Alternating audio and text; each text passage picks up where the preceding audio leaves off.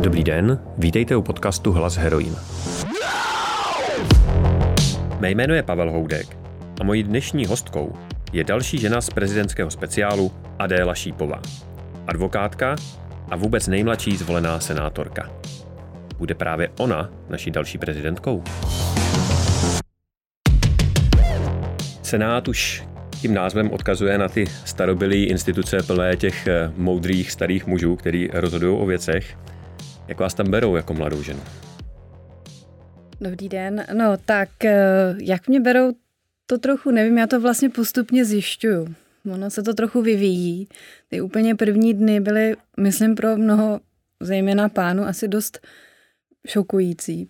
Protože je vidět, že jako žena, jako nejmladší senátorka, je to překvapení, že se vůbec někdo jako já do Senátu dostane. I pro mě to bylo překvapující a tak na mě hleděli po koutku.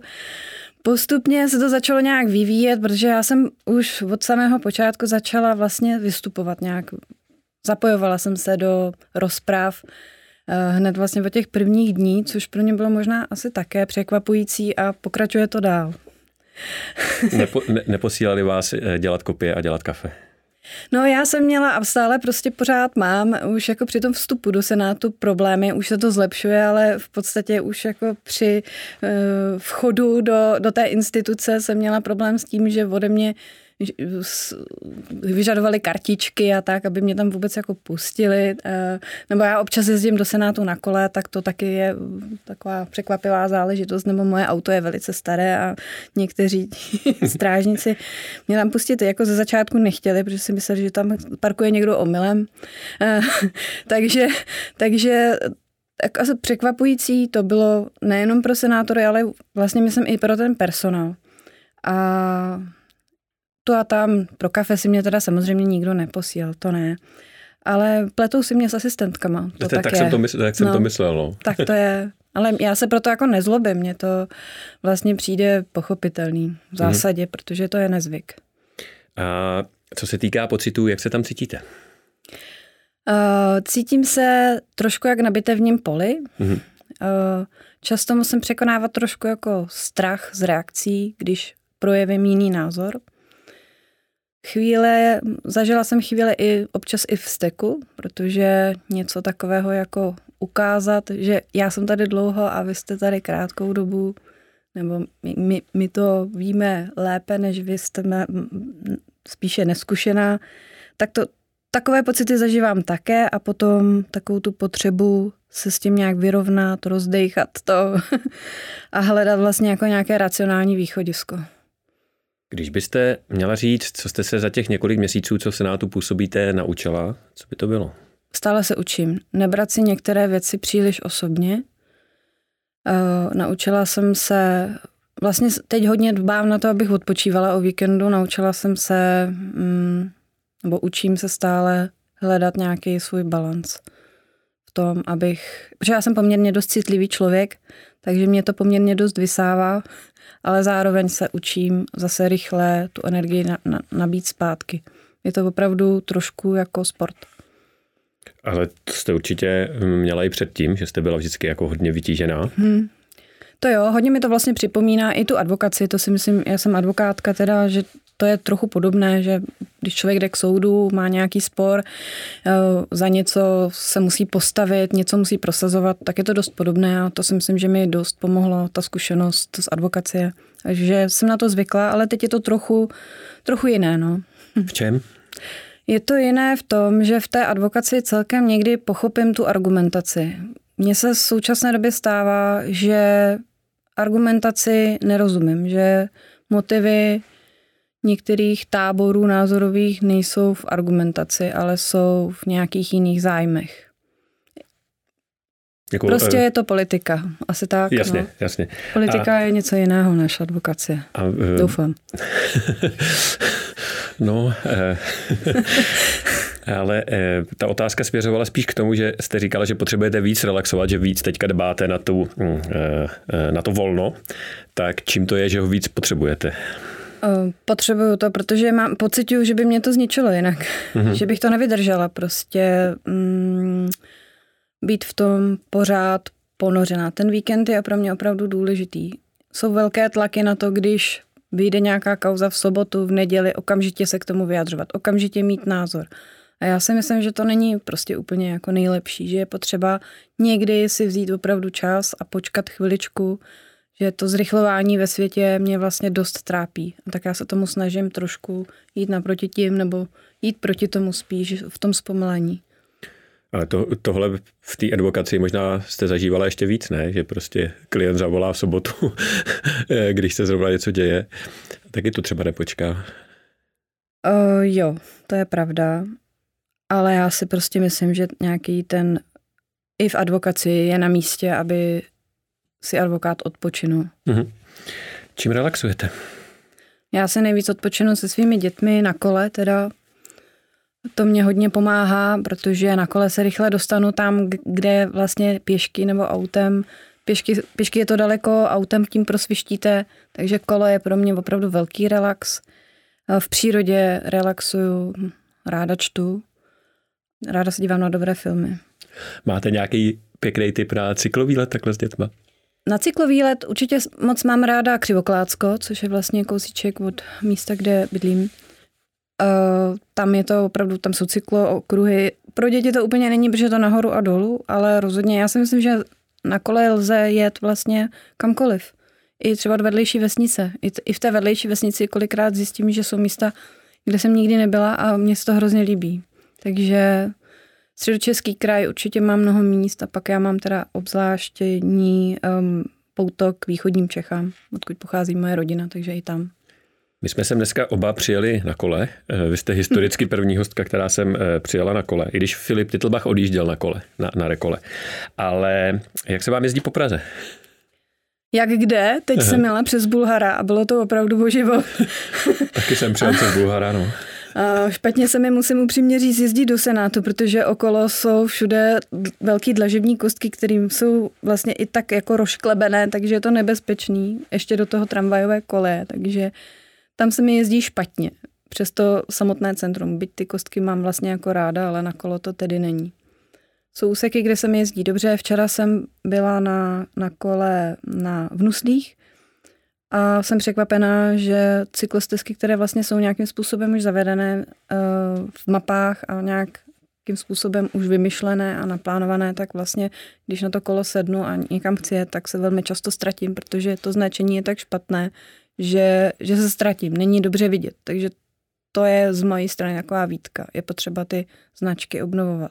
Ale přesto zjevně na kole jezdíte, takže dá se. Jezdím, je to pro mě nejrychlejší vlastně cesta, jak se dostat na, ve vzdálenosti třeba pěti kilometrů, tak je to opravdu nejrychlejší na tom kole. Je rychlejší než třeba metrem. No, jednoznačně a e, když vidím lidi, jak se nervujou s parkováním a objíždějí bloky a nadávají a tak, hmm. tak... E, Já na kolo určitě nedám dopustit, ale za sebe teda musím říct, že vlastně já jezdím tak dvacet let po Praze na kole a to, jak se to vyvíjí, je neskutečný, že dneska, když se to vezme jako dvacet let zpátky, tak je to neuvěřitelný rozdíl, že se to fakt zlepšuje, i když teďka, když se na to člověk podívá, tak pořád to teda jako dost zaostáváme za jinýma městama třeba, nebo i za jinýma metropolema, ale eh, jinak eh, jako je to fakt nebe a dudy a doufám teda, že to bude, eh, že to bude pokračovat. No.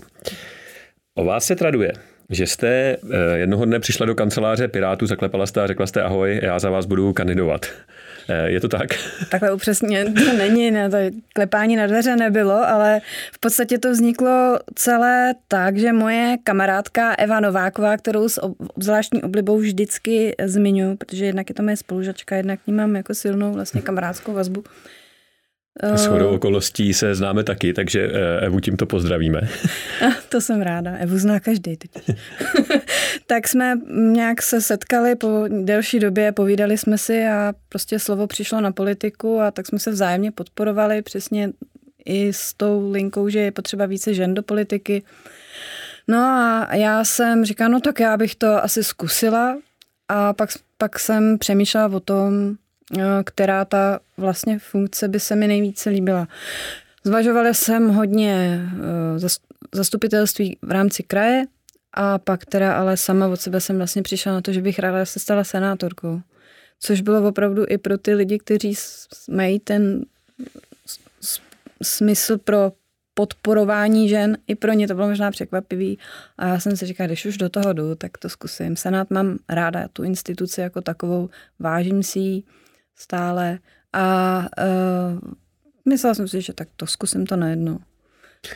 Když říkáte, že si Senátu vážíte a máte ho ráda, spousta lidí tvrdí, že je zbytečný a že je to instituce, která by, sám, která by se měla zrušit, tak co vás vede k, k, k tomuhle? Říkáte, že hmm. kromě tomu... toho, teda, že tam působíte samozřejmě, já, ale asi to bylo už i předtím. Já tomu argumentu moc nerozumím, protože já vnímám Senát jako instituci, ve, kteří, ve které jsou zastoupeny silné osobnosti, spíše takové rozvážné, není tam až tak silný ten akcent na příslušnost k politické straně, což mně to vlastně se líbí, kdy si myslím, že to jsou osoby, které jsou schopny i trošku tím vyvažovat ty tlaky z uvnitř strany.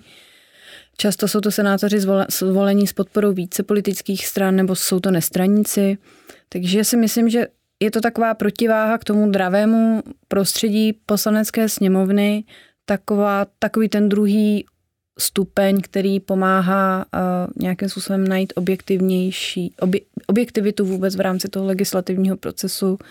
A samozřejmě je to, jak se říká, takové to kliše, taková nějaká si pojistka ústavnosti a ve chvílích krize Senát se vždycky ukazuje jako uh, pojistka, pojistka to je ústavnosti, má důležité kompetence a já jsem opravdu ráda, že, že Senát existuje.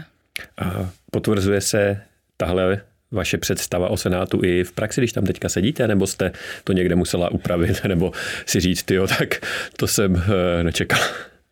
Myslím si, že potvrzuje se to. Mm. Obecně můžu říct, že ano. Mm. E, když se ještě vrátím k tomu vašemu příběhu, e, když jste říkala, tak jsem si tak řekla, že to zkusím. E, rád bych se ponořil do těch úvah hlouběji. Proveďte mě tím, jako co se dělo. To jste tak si seděla, nebo jste jela někde na kole a říkala si, hm, tak vlastně ta politika... To by mě vlastně zajímalo. Co vás, co vás k tomu vedlo víc? Kde se, kde je ta motivace? No, ono se to nějakým způsobem tvořilo už nějakou dobu, protože je, jako advokátka, pracovala jsem v docela velké advokátní kanceláři, hodně jsme byli v kontaktu s různými úředníky, různých institucí a vlastně poměrně po, vysoce postavenými osobami. A já jsem vždycky... Já jsem poměrně dost taková idealistická a vždycky jsem si říkala, aha, to je pan ředitel, to je ten určitě jako ví, co říká, nebo je velmi dobře jistě připraven pro výkon své funkce. A pak se mi mnohokrát stalo, že jsem zjistila, že to tak není. A pak jsem si říkala, no když může tento pán být ředitelem, když může být tento člověk, prostě tou... zastupovat takové množství vlastně lidí a podřízených, proč by to nemohla být nějaká jiná osoba, prostě nějaká, třeba někdo jako já, v tu chvíli jsem si řekla. No a nějak, nějak se to jako vyvíjelo, kdy jsem si říkala, tak možná já vlastně vždycky jsem chtěla, volila osoby, které se mi zdály, že jsou podobné mně. A ten výběr je vlastně velmi úzký. Tak, tak jsem vlastně na to nějak naskočila. Mm-hmm. Řekla jsem si, myslím si, že voliči by měli mít na výběr z různých typů osobností a ne vlastně z neustále toho opakujícího se typu politika. Je, je jich moc a jiných zástupců, jiných lidí je málo. Když říkáte podobné mně, tak to myslíte jak osobnostně, názorově, hodnotově, věkově? Myslím jednak i pohlavím samozřejmě ženy. Myslím, že je potřeba podporovat ke vstupu do veřejného prostoru. Samozřejmě i mladší, ale věkem to myslím není. Spíš bych vždycky jsem podporovala nebo měla ráda takové ty nezávislé osobnosti, ne ty politiky typu, ne typu, nebudu říkat... Prostě myslím si, že je fajn, když se i ty politici občas obmění. Mhm. Přijde mi i potom neúplně vhodné, když ti politici tam sedí opravdu třicet čtyřicet let, že už nějakým způsobem ten náhled na ten skutečný život lidí se zkresluje a, a je fajn, když se objeví lidi, kteří přicházejí z jiného prostředí a, a zase třeba odejdou zpátky, ale oživí ten politický prostor svým pohledem, svým názorem, svým životním postojem. a, a do jisté míry i svou nezávislostí. Když říkáte třeba odejdou, vy to berete jako nějakou dočasnou misi? Já už tu samotnou kampaň jsem brala jako takovou, trošku jako životní nějakou etapu. Jsem si říkala, zkusím to, uvidím, kam mě, to, kam mě ta voda prostě dostane. Dostala mě do Senátu a teď si sama říkám, pro mě je důležité dělat tu práci dobře, uh, tak, abych se za ní nemo- nemohla stydět, nemusela stydět a beru to tak, že se uvidí prostě moje, můj cíl není zůstat v politice navždy. Uvidím prostě, to se vyvine. Mhm. Zajímala jste se o politiku vždycky? Byla jste vždycky takový politický člověk, jak se říká? Musím říct, že ano, že celá moje rodina se vždycky zabývala hodně politikou. Když jsme měli vánoční setkání s mojí širokou rodinou, tak byla vždycky prostě ve znamení politických hádek. A to debata. Není dobré téma k, k slavnostní tabuli. Ne, my, myslím si, že my jsme jako ta rodina, my, my to máme rádi, jako že jsme to nebrali nikdy nějak osobně, uh, takže takové cvičení, takové debatní kroužky to byly vždy, takže politikou jsem vždycky žila a bylo to pro mě vždy důležité téma. A když jste přišla s tím rozhodnutím třeba za tou širší rodinou, za vašima kamarádama, nebo přišla, když jste jim prostě řekla, že jste se rozhodla kandidovat do Senátu, jak na to reagoval? Já jsem jen to vlastně ne všem řekla. Oni to pak nějak v průběhu dne, v průběhu té kampaně to nějak zjistili. Takže samozřejmě nejbližší rodině jsem to řekla a ti mě podpořili. A za to jim moc děkuju, protože to, je, to bylo to nejdůležitější, nejdůležitější stanovisko. Potom spíš ty přátelé nebo vzdálenější rodina, no tak když jsme se pak sešli, tak jsem jim to řekla, ne sama, že bych jim říkala, hele, já kandiduju do Senátu, ale spíš jako, že už si všimli z mých sociálních sítích, že se teda na to chystám. A musím říct, že teda moje širší rodina je spíš stoupencem jiného politického uskupení, spíše na pravicové straně spektra a že spíše z jejich strany nebyla úplně jakoby touha se o tom se mnou bavit. Prostě asi si myslím, že mám nějakou krizi středního věku, což možná mám. a, a někdo si koupí kabriolet a někdo kandiduje do Senátu. No. Takže já jsem to jako vlastně, moc jsem o tom jako nemluvila, pak Pak samozřejmě hmm. už to přišlo, když už jsme byli v nějaké horké fázi kampaně, tak už jsme začali o tom debatovat. Já bych určitě podporu třeba od té blížší rodiny nebo od kamarádů očekával, ale zajímalo by mě, jestli třeba byli překvapení nebo uh, řekli něco takového, jako jo, tak to se od tady dalo čekat, to, že už to je přišlo dávno, nebo... Já spíš myslím, že málo kdo věřil, že by se mi to podařilo. Včetně teda musím říct, že i já jsem... Spíš myslela, že se mi to nepovede. Spíš jsem se připravovala na to, jak abych se s tím nějak psychicky vyrovnala a přemýšlela o, jsem o tom, co budu dělat dál. Od těch ostatních myslím, že měli podobný, podobný postoj, i když jsme o tom vlastně zase tolik nemluvili, že jsme tak tomu přistupovali všichni, tak to zkusíš a uvidíš. Já jsem si kampaň velmi užila, musím říct, že jsem se snažila i právě z toho pohledu, aby mě to bavilo. Abych pak nebyla tak zklamaná. Pokud se nepletu, tak vy jste předtím zkušenost s praktickou politikou vůbec neměla? Neměla. Myslíte si, že je to pro vás výhoda nebo nevýhoda? Občas je to nevýhoda, když potřebuju s, s ostatními třeba poslanci nebo senátory m, nějakým způsobem jednat o tom, o podporu, o, pod, pod, o podporu třeba mého návrhu nějakého, tak je to nevýhoda, ale já se docela rychle učím a v určitých oblastech je to výhoda. V jakých? Uh, myslím, že to, že třeba neznám kuloární politiku, zákulisní vyjednávání je pro mě spíše výhoda, protože by mě to odradilo. Uh-huh. Takže já mám takový, v tomhle mám výhodu, že se můžu vlastně pustit do věcí, které považuji za důležité bez, bez té překážky toho strachu, že mi to prostě nevyjde. Já si vždycky tyhle instituce představuju jako takovou subkulturu, kde platí nějaký nepsaný pravidla a zákony a spousta těch lidí se zná roky, protože hmm. předtím špahali po tom žebříčku, tak se znají z těch předsednictev a výporů a já nevím čeho všeho. A když tam teďka právě vpadne někdo takhle zvenčí, tak nejste ta divná, ta podezřelá, ta, kterou jako necháme za dveřma stát, nebo... To nevím. to... Ne, víte, ví, víte, jak to myslím. Je to možný, no. Je to možný, že občas, když jsem šla třeba na nějaký výbor s nějakým svým návrhem, tak uh, něco argumentovat, uh, tak jsem trošku cítila, že ostatní senátoři si říkají, tak ať to řekne, my už jsme stejně domluvený. Jo, takhle se to přece nedělá. Takhle se to nedělá. Vy to nemáte vykomunikovaný, to je taková mantra. Uh, tak, uh, tak to zažívám a nějak se s tím vyrovnávám, ale věřím, že věřím, že jako mě to nějak nepoškozuje, to, že to prostě takhle neumím. Občas mě překvapuje, jak někteří uh, politici si tam na chodbě plácají po ramenu a za rohem řeknou, že ten a ten je takovej a takovej. To je něco, co já jako úplně neznám a nechápu, ale asi bohužel to v naší politické historii takhle je. Z toho, co říkáte, tak chápu, že tahle, já, to je moje slovo, ne, že byste to řekla vy, přetvářka, nebo to, tenhle způsob práce vám úplně nevyhovuje. Cítíte, že vás to trošku vtahuje?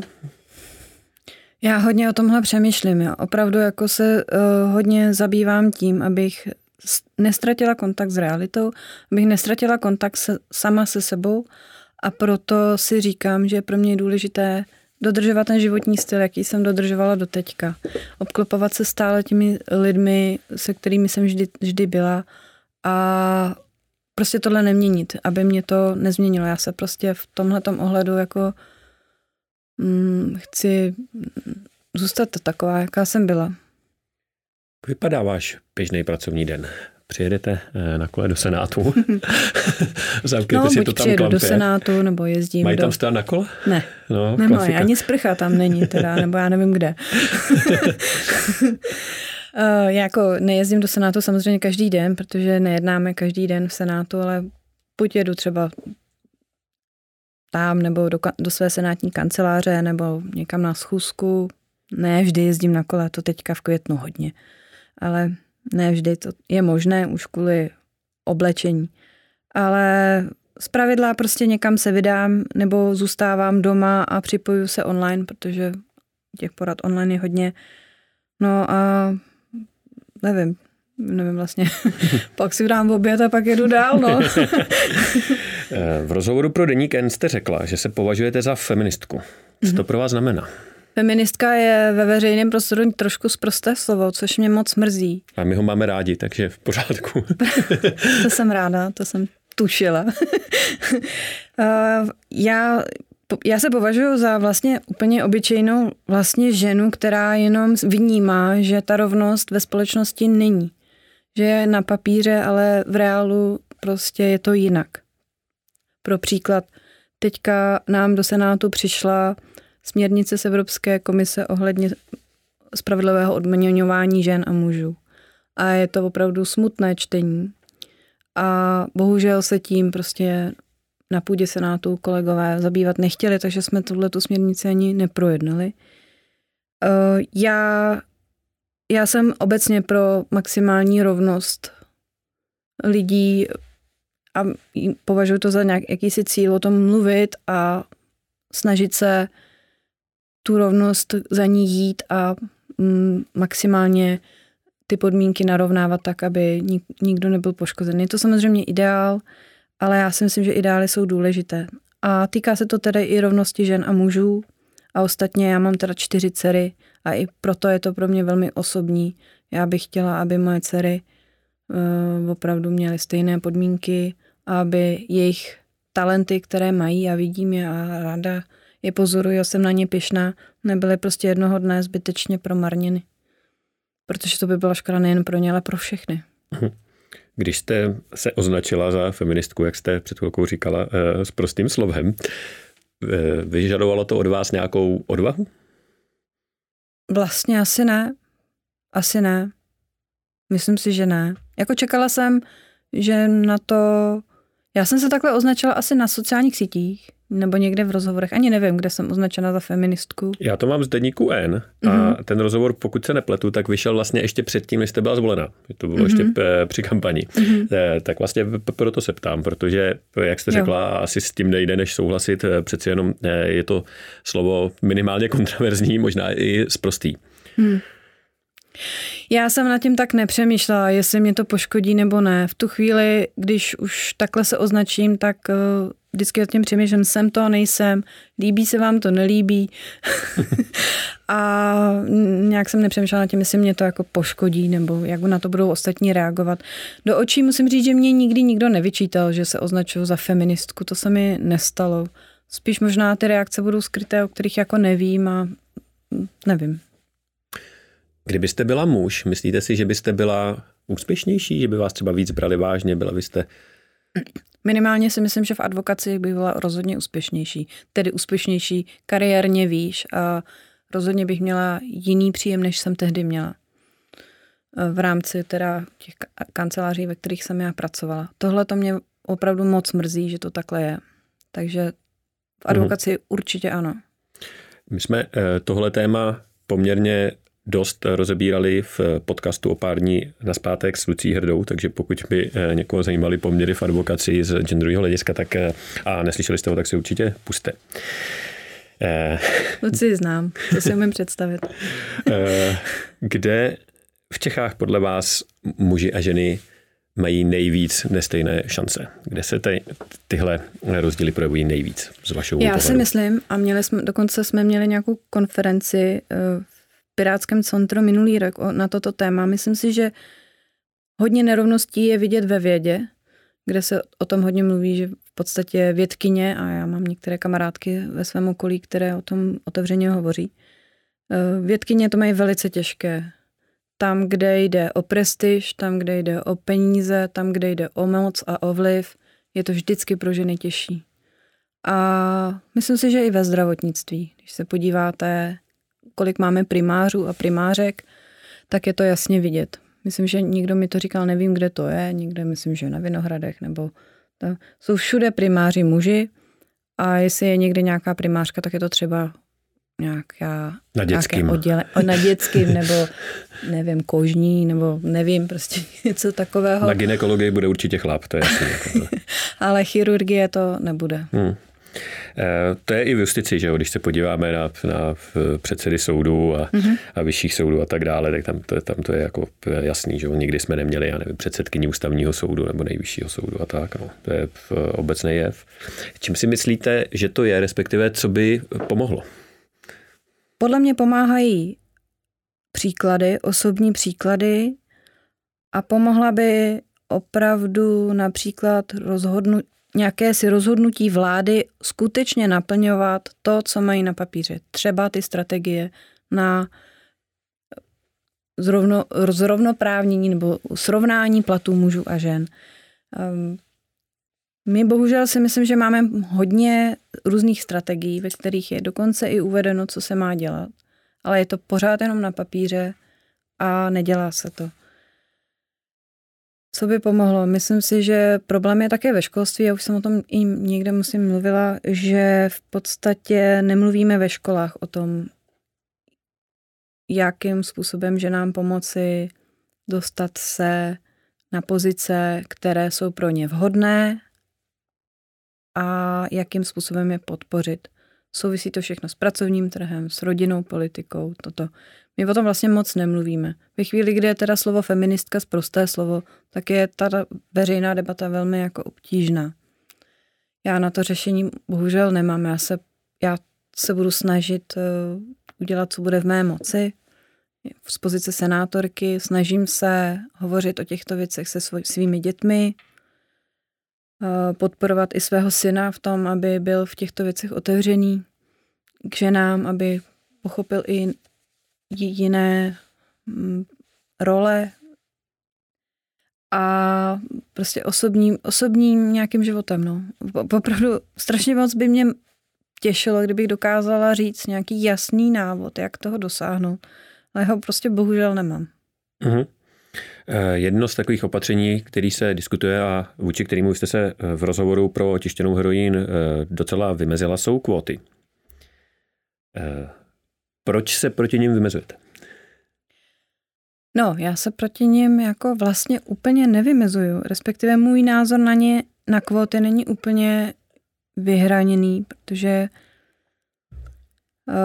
problém je ten, že kvóta, slovo kvóta jako takové je něco asi tak zprostého jako feministka. To možná ještě víc, no. Je to něco, co v lidech vyvolává hrůzu, donucení, nevím proč. Um, Já vlastně ve chvíli, kdy nic jiného nefunguje, tak si myslím, že je na místě o kvotách mluvit. Bohužel to naladění ve společnosti je prostě proti tomu a jakmile je někde jako obrovský odpor, tak já přemýšlím o tom, jak to udělat nějak jinak. A já opravdu neříkám, jestli kvóty ano nebo ne. Já prostě si myslím, že o tom musí proběhnout velká debata. Mhm. A čím si vysvětlujete ten celospolečenský odpor, který je fakt silný, protože když se podíváme do zahraničí, tak v řadě zemí je to poměrně běžný nástroj na vyrovnání nějakých nerovností, ať už genderových nebo třeba rasových ve Spojených státech. Ale u nás opravdu souhlasím s váma, že jenom to slovo řeknete, tak všichni vyletí jak čertí z krabičky. No, to jsou opravdu těžké otázky. Je to všechno, já vlastně nevím, jak, neznám tu odpověď, je to jakási omezenost, takové, takové to naše uh, přesvědčení o tom, že nás nikdo nesmí do ničeho nutit a že jsme stateční, když se k jakémukoliv takovému návrhu postavíme prostě. Možná je to nějaká omezenost, jako pohledu je potřeba si se podívat víc do zahraničí. No. Mhm. Chybí tady ta diskuze, která by měla podle mě právě vést napříč rezorty školství, ministerstvem práce a sociálních věcí, vlastně všemi těmi rezorty, které nějakým způsobem se k tomu, k tomu vyjadřují. Mhm. To tady je, není, chybí to. Když se vrátíme do Senátu, čím to je, že je podíl žen v Senátu tak nízký? Když teďka máte za sebou tu kampaň a vlastně tam působíte, proč Já, to tak je? Mě tohle mrzí, protože senátorky, které v Senátu uh, už jsem poznala, tak si myslím, že jsou velmi aktivní. Když si vezmeme jako procento, kolik jich tam je a jak často vystupují, tak si myslím, že opravdu senátorky jsou zapotřebí, protože jsou velmi aktivní a přinášejí svůj pohled, byť ne vždy s nimi třeba souhlasím. Proč jich je málo? Je to asi dáno i tím, že ne to tak často kandidují. Pak je to dáno asi tím, že obecně volební účast v senátních volbách je nízká, tudíž se tam vlastně dostanou osobnosti často, vlastně ani nevím, vlastně ani nevím proč, jak je to možné. Ten senát by se totiž nabízel v tom, že tam není nutný jako na těch kandidátkách, že jo, e, přesně mít předtím tu historii a jako to politikaření a ty dohody, e, jestli teda budou na volitelném nebo nevolitelném místě, ale e, vlastně naopak e, ty šance tam jsou vysoký, že když se prostě někdo rozhodne a je to osobnost, tak vlastně i díky, paradoxně i díky tomu e, té nízké volební účasti, tak má e, vlastně v, e, opravdu šanci, přesto je ten podíl jako opravdu, opravdu e, nízký, no. Já jsem si teda nedělala statistiky, ale myslím si, že podíl kandidátů mužů bude hmm. významně vyšší než podíl kandidátek žen. Je to a... třeba tím, že se neodhodlají, nebo je to ani nenapadne? Já myslím si, že si sami jako dopředu řeknou, že tu šanci nemají. Hmm. Což je škoda. To jsem, protože já jsem toho příkladem, že, že je možné, aby se tam někdo, kdo není vlastně jakoby úplně tak známý, dostal. Takové to dopředu, já se tam určitě nedostanu. Ty ženy asi odradí, je to nějaká systémová věc. Já jinak sama bych si strašně moc přála, aby podíl senátorek stoupnul a, i bych, a v zásadě by mi bylo vlastně jedno, za jaké politické strany nebo z jakého spektra by přišly, protože ten ženský pohled je opravdu důležitý a je vidět, že, podle, že zvolením ženy rozhodně um, pověst se na to ne- neutrpí. Vy jste měla nějaký takovýhle vzor, když jste se rozhodovala kandidovat? Samozřejmě, jako obrovský vzor je, myslím, pro všechny ženy političky a i, myslím, i pro politiky muže je slovenská prezidentka Zuzana Čaputová a proto si myslím, že ty vzory jsou důležité, protože uh-huh. její odvaha jako do toho vstoupit a najednou i taková ta lidská tvář a ten její vlastně civilní projev si myslím, že lidi hodně oslovil a budu ráda, když takové Zuzany Čaputové tady budou, když bude stoupat ten podíl. Uh-huh. Je to vůbec takový fenomén v celé Evropě nebo možná globálně nástup mladých političek do nejvyšších funkcí. Teďka v souvislosti s pandemií se často poukazuje na to, že země vedený ženama zvládnají pandemii mnohem lépe. Myslíte si, že je to nějaká generační záležitost, je to nějaká vlna, nebo cítíte se být součástí téhle vlny?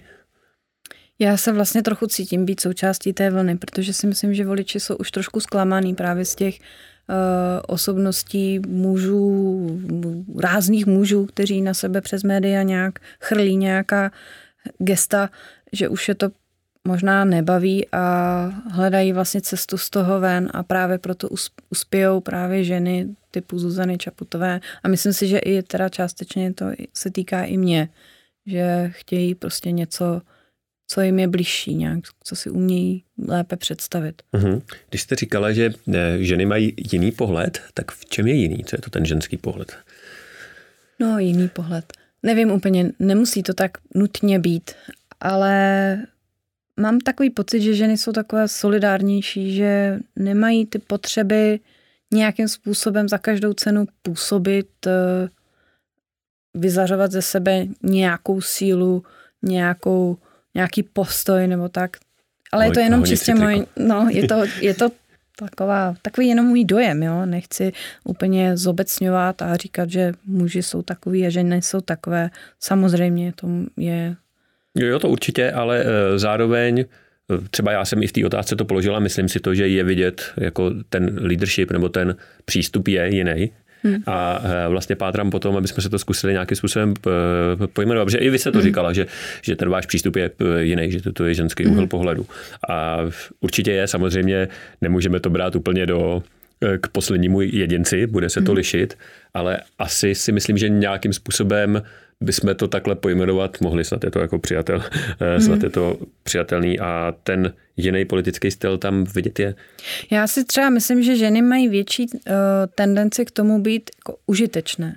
Mm-hmm. Jo, že jsou schopny odhlédnout nějak sami od takové té nějaké potřeby v sebe propagace za každou cenu, nebo já tě porazím, nebo já ti ukážu.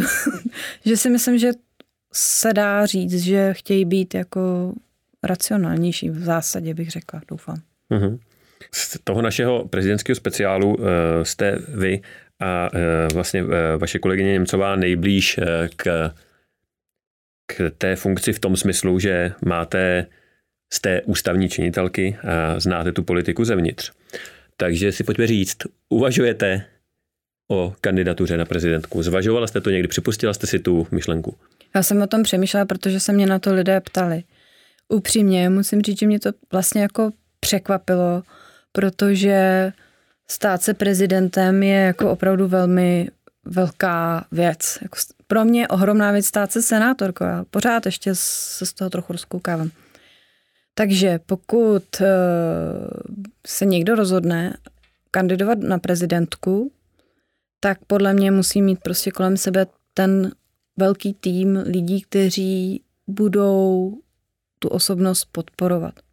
Já takový tým teďka nemám a upřímně musím říct, ne, nebála bych se výkonu té funkce, ale bála bych se vlastně té kampaně jako takové.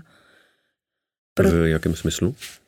No, bála bych, ne bála bych se kampaně, ale myslím tím, mm, ta náročnost by byla tak velká, mm-hmm. že by to pohltilo asi úplně můj osobní život a to v současné době, mám děti, není vlastně pro mě úplně jako na stole, takže ne, musím upřímně říct, že o tom spíše neuvažuji. A když by se ten tým našel, někdo za váma přišel, řekněme třeba Piráti, by se řekli, hele, hele, dáme tady nějakého kandidáta a vychází tam nejlíp, tak tady máte k dispozici nějaký naše zdroje a tak. Já si myslím, že to není jenom jako podpora té strany, ale širší podpora, protože za mě je zapotřebí, aby se opravdu našel kandidát, dobrý kandidátka, dobrá, a já si myslím, že v současné době to nevidím, že by to z, mého, z mojí strany bylo vůbec jako možné. Není to věcí strany, je to věcí podle mě i nějakých dobrovolníků, nadšenců, kteří by prostě na nějakou chvíli přišli a řekli, pomůžeme ti. Uh-huh. A kdyby se takovýhle tým našel? Tak bych o tom asi uvažovala. Uh-huh. OK. Co je podle vás hlavní rolí a úkolem prezidenta? No, role prezidenta jsou dané v ústavě a má vlastně z mého pohledu spíše reprezentativní úlohu. Náš národ je takový, že se opravdu hodně upíná k té instituci prezidenta. Nevím úplně, čím to je, jestli to je historie ještě daná z dob prvního prezidenta Masaryka. Já si myslím, že to trošku škodí právě. Neměli bychom podle mého názoru z prezidenta dělat jakéhosi boha nebo démona na druhé straně. Nicméně myslím si, že musí to být osobnost, která je schopná lidi podpořit ve chvílích krize, říct jasně, jasná stanoviska a být spíše takovou oporou a rep- reprezentovat stát navenek. A proto bychom se neměli za prezidenta stydět. Je dvacáté první století věkem ženy? Je. Stručná odpověď na stručnou otázku, v pořádku. Eh, zaregistroval jste kauzu přejmenování mladých pirátů na mladé pirátstvo a reakce, který to vyvolalo? Zaznamenala, protože samozřejmě to se mě víceméně jako dotýká, protože jde to za jednou ženou z mého týmu, a kterou, které si vážím a mm, obdivuji ji za její odvahu. Já jsem to zaznamenala, pro mě to bylo nějaký, lo, nějaké logické vyústění, pochopila jsem ty argumenty, že změna názvu při, přiměje uh, ženy více se o tu politiku zajímat, to jsem nějakým způsobem pochopila a vlastně přijde mi to trošku jako bouře ve sklenici vody a spíš je, to, je vidět, jak moc je zapotřebí o těchto tématech vlastně mluvit. Jako čím větší je odpor, tím víc je vidět, že nějak to v té hlavě nemáme ještě úplně, ne v té hlavě, ale sami v sobě, že to nemáme srovnané. Tady v rozhovoru jste několikrát zopakovala slovo ideály, mm. že se je snažíte držet a mít, tak když byste je měla popsat, jaký to jsou ty vaše ideály? Tak ty moje ideály asi vycházejí i z dětství, prostě pořád se vlastně do dětství nějakým způsobem vracím. Vzpomínám na, na ty své příbuzné a co mi říkali v dětství. A moje ideály jsou takové, že člověk má být prostě pravdivý. To, co dělá, má vycházet z toho, o čem je přesvědčen. Člověk se může mýlit, ale zároveň by měl mít nějakou právě ty ideály. A mě vždycky rodiče učili, že nemám dělat ostatním to, co se mně nelíbí, mám být pravdivá. Vždycky jsem se styděla, když jsem byla přistižena při nějaké klamání nebo vytáčení se a tak. A to jsou jakési ideály mé. Já si myslím, že člověk by měl se snažit dělat to, co umí, to, co ho baví, a pokud neubližuje ostatním, tak by měl mít ten prostor pro ten osobní rozvoj. To, pokud čím více větší množství lidí bude mít tuto možnost, tím prospěšnější to bude pro celou společnost a takové to obecné dobro je pro mě prostě důležité. Uhum. A na nějaký celospolečenský úrovni, vy už jste zmínila rovnost? Rovnost, ano. Svobodu, osobní svobodu. Právě to, už jsem o tom před chvíličkou trošku mluvila. Člověk by měl mít ten prostor uh, se sám rozvíjet uh, tak, jak, jak se mu, jak, jak, jak je mu dáno. Asi poslední otázka, kterou jsme dostali na vás od našich posluchačů. A to je, když byste měla na nějaký stupnici od nuly do deseti, tak abychom to pojmenovali jak nula vůbec, třeba deset maximálně. Tak jak moc vám vadí, že vás všude uvádějí jako mámu X dětí? Vadí mi to a vadilo mi to vlastně jako vždycky, protože ve chvíli, kdy se řekne, že mám pět dětí, tak automaticky naskakuje druhá otázka a v tom, a jak vy to zvládáte. A tohle to já prostě nesnáším, protože tuhle otázku jsem měla uh, vlastně kladenou už i v, uh, v době, kdy jsem byla prostě jenom advokátka a vždycky to bylo takové překvapení a si říkám, třeba můj soupeř v kampani, pan Bendl, má taky čtyři děti a nikdy se ho na to nikdo neptal. Nikde to nebyl titulován jako otec těch dětí. Jo. A právě mě vadí právě ta druhá otázka a vlastně nemám, nemám, to, nemám, tu, nemám toto ráda a vlastně mi to nepřijde vlastně jako úplně na místě. My to do titulku určitě nedáme, nicméně teda od nuly do desítky, když byste měla říct, jak moc vám to vadí, je to ta desítka? Je to ta desítka. Dobře, tak jo, já vám děkuji, že jste si udělala čas a přišla jste si se mnou povídat a přeju vám hodně štěstí, mějte se hezky. Děkuji moc za pozvání.